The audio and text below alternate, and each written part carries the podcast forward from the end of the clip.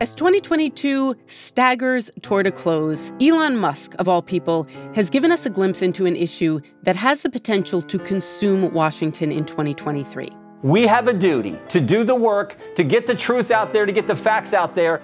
Earlier this month, Musk started leaking the Slack messages and emails of Twitter employees and former employees to a handful of journalists. The journalists labeled them the Twitter Files and suggested that the leaked messages proved Twitter, pre-Musk, had unfairly banned Republican voices from the platform, blocked mentions of Hunter Biden's alleged misdeeds, and threw former President Donald Trump off of Twitter without cause. Republicans are now calling for investigations. We need to haul these people before Congress to testify under oath, and anyone who committed a crime should be prosecuted. And in twenty twenty-three, Republicans will control the House, so not an empty threat. Coming up on Today Explained, what's in the Twitter Files? Support for Today Explained comes from F X's The Veil, starring Elizabeth Moss. If you like spy thrillers or indeed Elizabeth Moss, then you might want to check out F X's The Veil. It's an international spy thriller that follows two women as they play a deadly game of truth and lies on the road from Istanbul to Paris and London. Oh, I'll go. One woman has a secret, same here, and the other has a mission to reveal it before thousands of lives are lost. F X's The Veil, now streaming only on Hulu. You know how to book flights and hotels. All you're missing is a tool to help you plan that unbelievable travel experience. That's why you need Viator. Book guided tours, excursions, and more in one place. There are over three hundred thousand travel experiences to choose from, so you can find something for everyone. And Viator offers free cancellation and twenty-four seven customer support for worry-free travel. Download the Viator app now and use code Viator ten for ten percent off your first booking in the app. Find travel experiences for you. Do more with Viator. It's Today Explained. I'm Noel King. Shireen Ghafari is a senior Vox correspondent who covers social media. Shireen, what are the Twitter Files? So the Twitter Files are a bunch of internal communications from Twitter about big decision points for the company, such as the decision to suspend former President Donald Trump. And it's things like emails, private Slack messages, uh, screenshots of Twitter's internal content moderation systems, a whole trove of those kinds of documents. Elon Musk is the owner of Twitter. I get that. But how did he get people's internal communications, especially those that predated him buying Twitter? Elon Musk, you know, as the new owner of Twitter, which he has now taken as a private company, is basically all in his control. When he bought the company, he got the keys to all of, you know, his employees' D Ms, their direct messages, emails, any kind of correspondence. There's not a whole lot safeguarding a new owner from getting access to that when they buy a company. I feel like this is a warning for maybe sixty to seventy percent of the people currently listening to this episode, uh, myself included, maybe. Who did Elon Musk give these emails and Slack communications and other files to? So the two highest profile journalists who Elon Musk picked are Matt Taibbi and Barry Weiss. Both are former correspondents or columnists for major media institutions. Matt Taibbi worked for Rolling Stone. He made a name for himself as someone covering, you know, the, the mortgage crisis sort of before other people. He branded Goldman Sachs a vampire squid in a famous article. But now he's sort of disavowed mainstream media press, and he writes his own independent Substack newsletter. And he, like Musk, has been a vocal critic of, you know, woke culture. Now, if you go into a newsroom in North America, it's dead silent. Nobody says a thing. Everybody's afraid of one another. If you say the wrong thing, if you tweet the wrong thing, you could end up having your newsroom make a movement against you and try to get you removed from the company. Barry Weiss, similar story. She's a former New York Times uh, opinion columnist who quit to start her own Substack, an independent publication now. And she's also been someone who's been um, very critical about kind of a hive mind mainstream media culture that doesn't allow enough contrarian points of view. What's going on is the transformation of these sense-making institutions of American life. It's the news media, it's the publishing houses, it's the Hollywood studios, it's our universities, and they are narrowing in a radical way what's acceptable to say and what isn't. Those are the people who Elon handpicked to sift through these messages. It is not something that he's giving access to a wide range of journalists, or he's not doing a WikiLeaks style dump of this online. He's he's being very deliberate here about who he picks.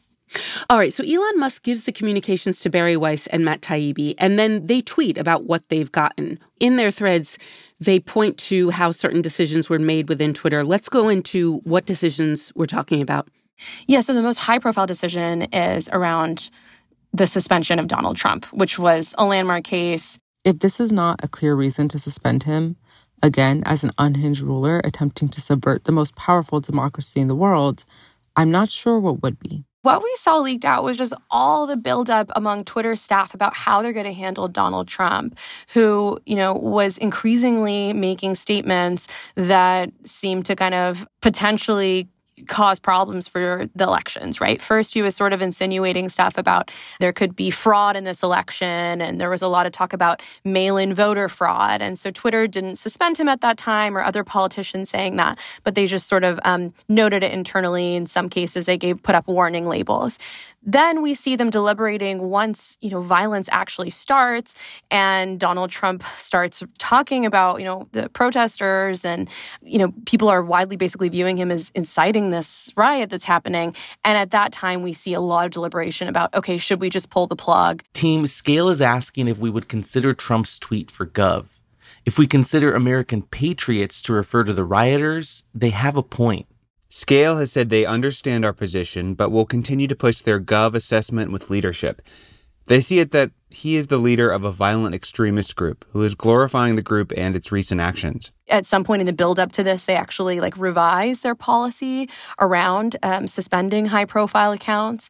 So what we see is just sort of, you know, a lot of people trying to figure out how to deal with what they knew was going to be a thorny political situation, but I think what no one knew was going to escalate that quickly into actual violence, which is ultimately why Twitter ended up making the call in favor of suspending the account. But it was not without, it was not without dissent, and there was a lot of talk internally that we see about that. Then we also have a series of decisions, internal decision-making around the release of the Hunter Biden laptop story, which was a big story in the build-up to the twenty twenty-two elections. The New York Post published an article yesterday based on files and emails from a laptop the Post says belonged to Hunter Biden. The report alleges the former vice president used his position to advance his son's business interest in Ukraine, and that both Bidens were not truthful about that relationship. So what we saw was the debate at the time by Twitter employees who work on things like content policy and content moderation. And they're saying, what should we do with this story? It's unclear if this story is even true. It could be like a piece of viral misinformation that impacts the elections. Does this violate our policy or not? We saw, see a lot of internal debate like that. I'm struggling to understand the policy basis for marking this unsafe, and I think the best explainability argument for this externally would be that we're waiting to understand if the story is the result of hacked materials. We'll face hard questions on this if we don't have some kind of solid reasoning for marking the link unsafe. The policy basis is hacked materials, though, as discussed, this is an emerging situation where the facts remain unclear. Given the severe risk here and the lessons of twenty sixteen, we're erring on the side of including a warning and preventing this content from being amplified. We simply need more information. It seems like, based on some of the screenshots, that it was sort of unclear if this story really did violate Twitter's rules or not, and they had to essentially make a judgment.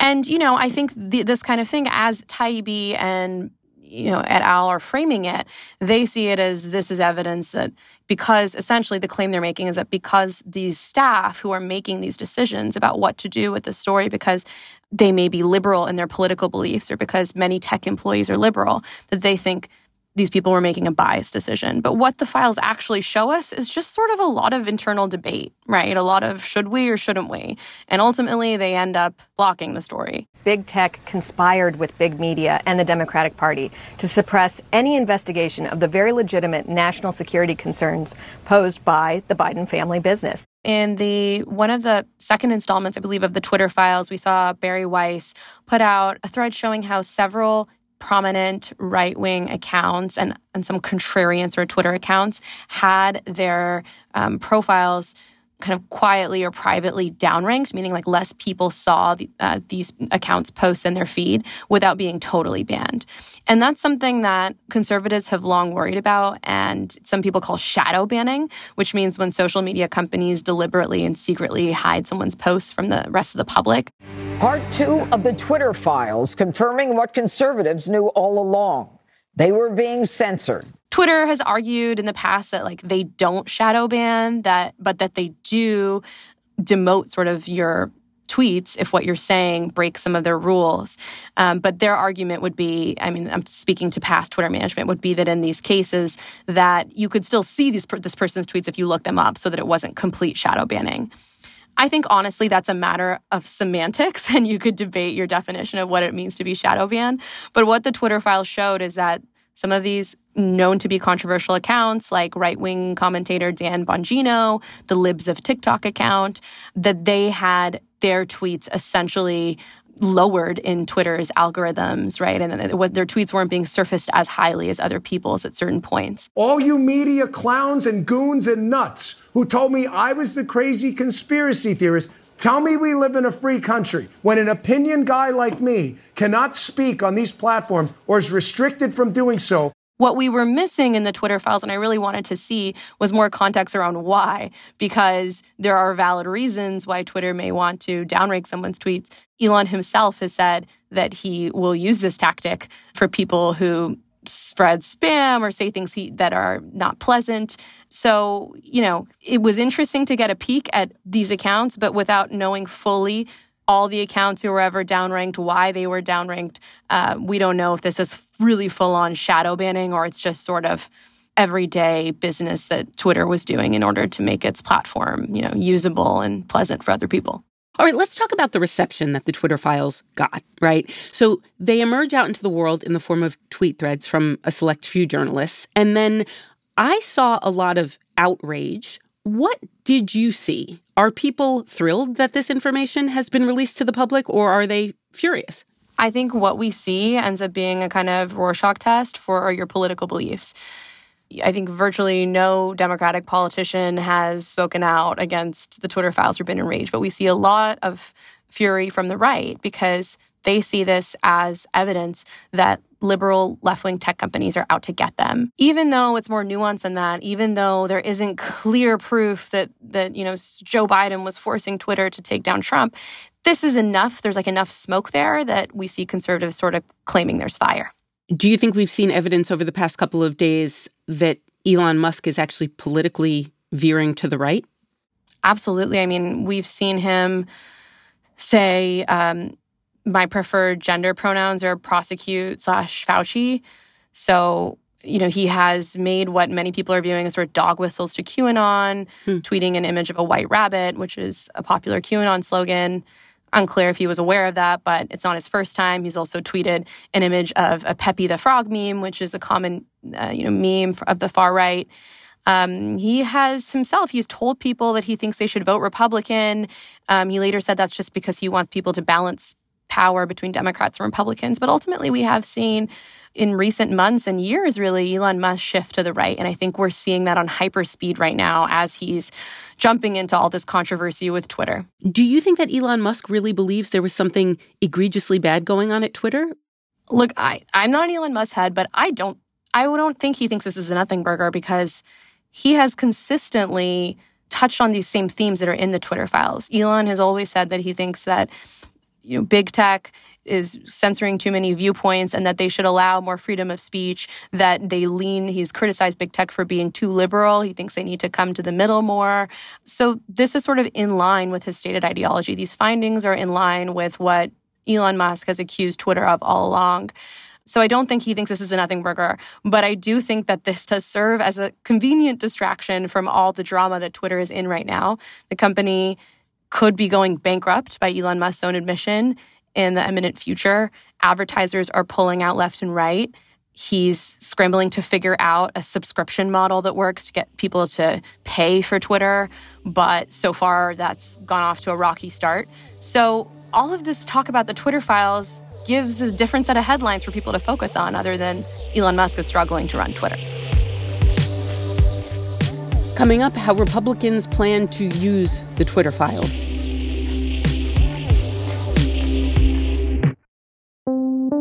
Support for Today Explained comes from Mint Mobile, the only cell phone that tastes good.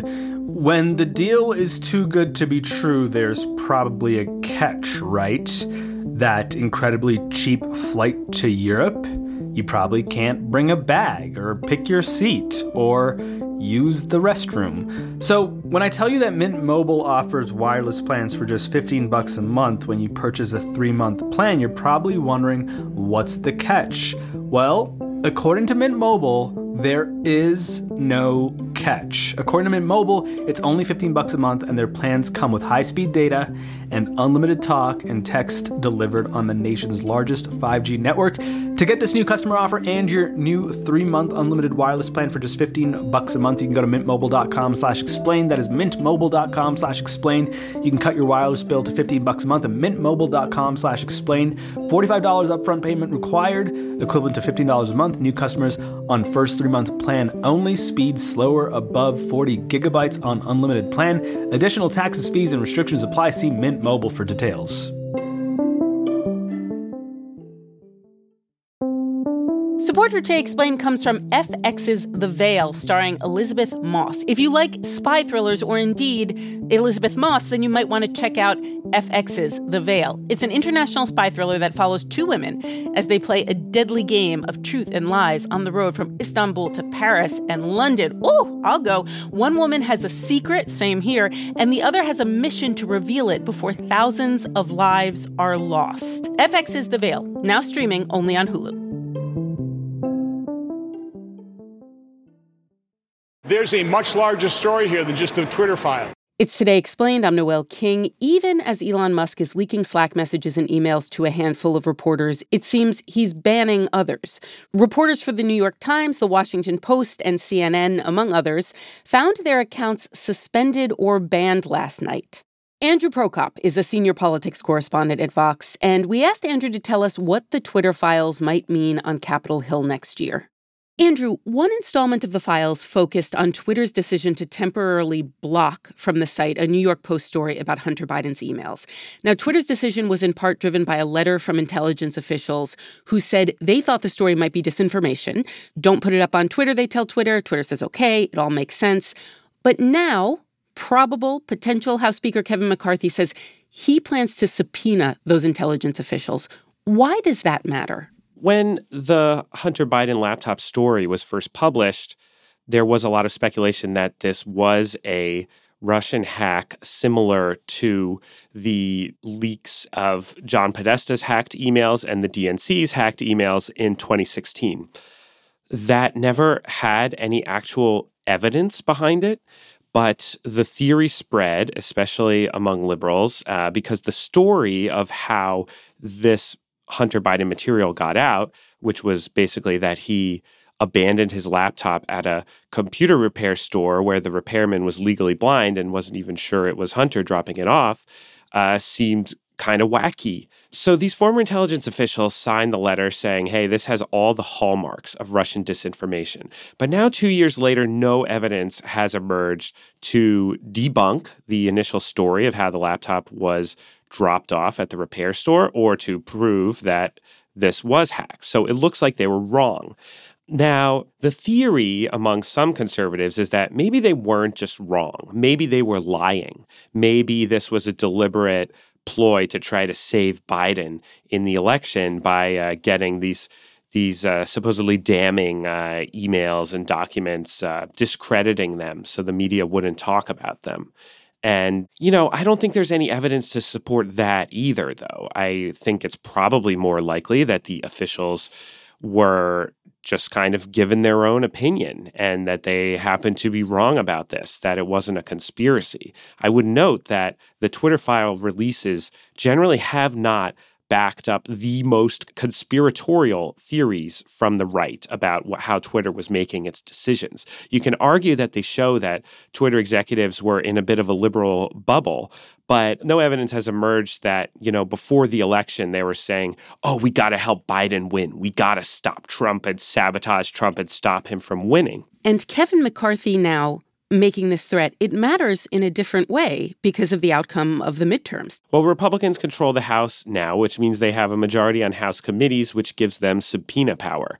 They did not have that in the previous two years of the Biden administration. So they will have the ability to subpoena companies, the intelligence officials themselves, former executives, and try to pursue testimony and to try to obtain documents as well. The most famous Republican investigation for the House in recent times was the Benghazi investigation in Obama's second term. Is the U S involved with any uh, procuring of weapons, transfer of weapons, buying, selling, anyhow transferring weapons to Turkey out of Libya? To Turkey? I, I will have to take that question for the record. That's, I, nobody's ever raised that with me. And I, I, that was frequently dismissed as, oh, it didn't really find anything of note. But what it did have was some unintended consequences, because in looking around at various emails they obtained through subpoena, they realized that Hillary Clinton did not have an official State Department email address, which made its way to the F B I, which then began investigating her for the email scandal. And uh, some argue that that is why Donald Trump won the presidential election in twenty sixteen, because of the Hillary Clinton email scandal driving her numbers down by just enough. If Jim Jordan and Republicans investigate, and if they uncover something, where could this be headed? What might we see in twenty twenty-three? We're certainly going to see hearings uh, where they probably yell at some people, try to make them look bad. But I think the more interesting thing is th- they're not going to achieve anything by making intelligence officials or Twitter executives look bad. What they're going to really want to find is wrongdoing or misconduct by Joe Biden, the Biden administration, or the Biden presidential campaign. Representative Jim Jordan of Ohio tweeted, essentially, we were right. Republicans were right about the shadow bans. So this is a long-running allegation that Republicans' tweets would sometimes get flagged and banned on Twitter because they were Republicans' tweets. What is the significance of a guy like Jim Jordan saying, we were right all along? Well, Jordan is the House Judiciary Committee chair-in-waiting, so he is going to have the power to pursue this stuff further. We have a duty to do the work, to get the truth out there, to get the facts out there. That's step one in stopping this kind of baloney from happening in the future. We can't have a Justice Department that's political. We can't have a Justice Department that's working hand in hand with the biggest social media platforms. Now, I don't think that the Twitter files have actually shown that he is right, that these these uh, accounts were flagged or banned because they were Republicans. Uh, the Twitter files reports showed that some accounts were indeed uh, deboosted or were blocked from trending or were even banned entirely. But it did not really get into, except for the case of Donald Trump, discussions into why those accounts were deboosted, blocked, or banned. So in any case, Jordan is going to get the chance to hunt around for more evidence for his theory uh, with his subpoena power. A third high-profile Republican who's commented is Senator Josh Hawley of Missouri. So he released a statement criticizing Twitter for cracking down on Republicans, especially on Donald Trump, but not on Democrats. Hawley is one of those guys who's got a very loud voice, but it's never quite clear what his effect is. Where, if anywhere, do you see Hawley fitting in here? Hawley is somewhat interesting because he has been a loud skeptic of big tech in the Republican Party, and um, just a, a voice in the discussions calling on perhaps more to be done to limit the influence of big tech, break up companies, and so on. What we have is an unprecedented concentration of power by these corporate monopolies working in league with the left. I call them the woke capitalists. You know, they're only interested in capitalism insofar as they can control it and use it to impose their viewpoints. But he will be sitting in uh, a Senate with a Democratic majority, so he wouldn't actually have the ability to craft any legislation unless, of course, he could uh, win over Democratic support for it. I want to talk about where you think this might be headed. So on December eleventh, Elon Musk tweeted out something that offended a lot of people. He tweeted, "My pronouns are prosecute slash Fauci." A Twitter user responds to him and says, will this be explained in a new Twitter Files part? And Elon responds, yes. What do you glean from this? Where is this going? these Twitter files have not really said very much about the Biden administration doing anything improper at all. It's all about the former executives at Twitter. What is interesting about this is that this involves the Biden administration as well. There was a time period in twenty twenty-one where the Biden administration, both publicly and privately, became really aggressive towards social media companies in trying to get them to ban misinformation spreaders about vaccines specifically and COVID generally. They called for specific accounts to be banned, pointing to a report that uh, an activist group had issued about uh, a dozen accounts that were supposedly spreading most of this misinformation on Facebook.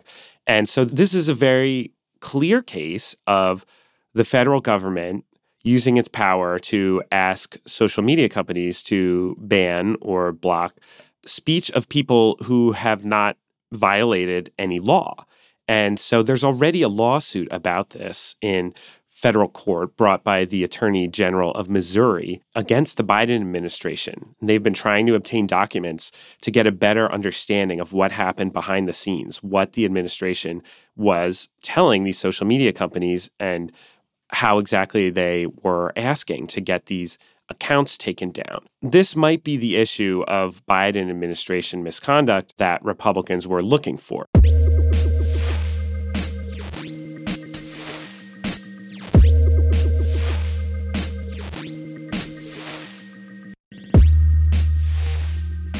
Today's show was produced by Amanda Llewellyn and Victoria Chamberlain. It was edited by Matthew Collette and fact-checked by Laura Bullard. It was engineered by Paul Robert Mounsey. I'm Noel King. It's Today Explained.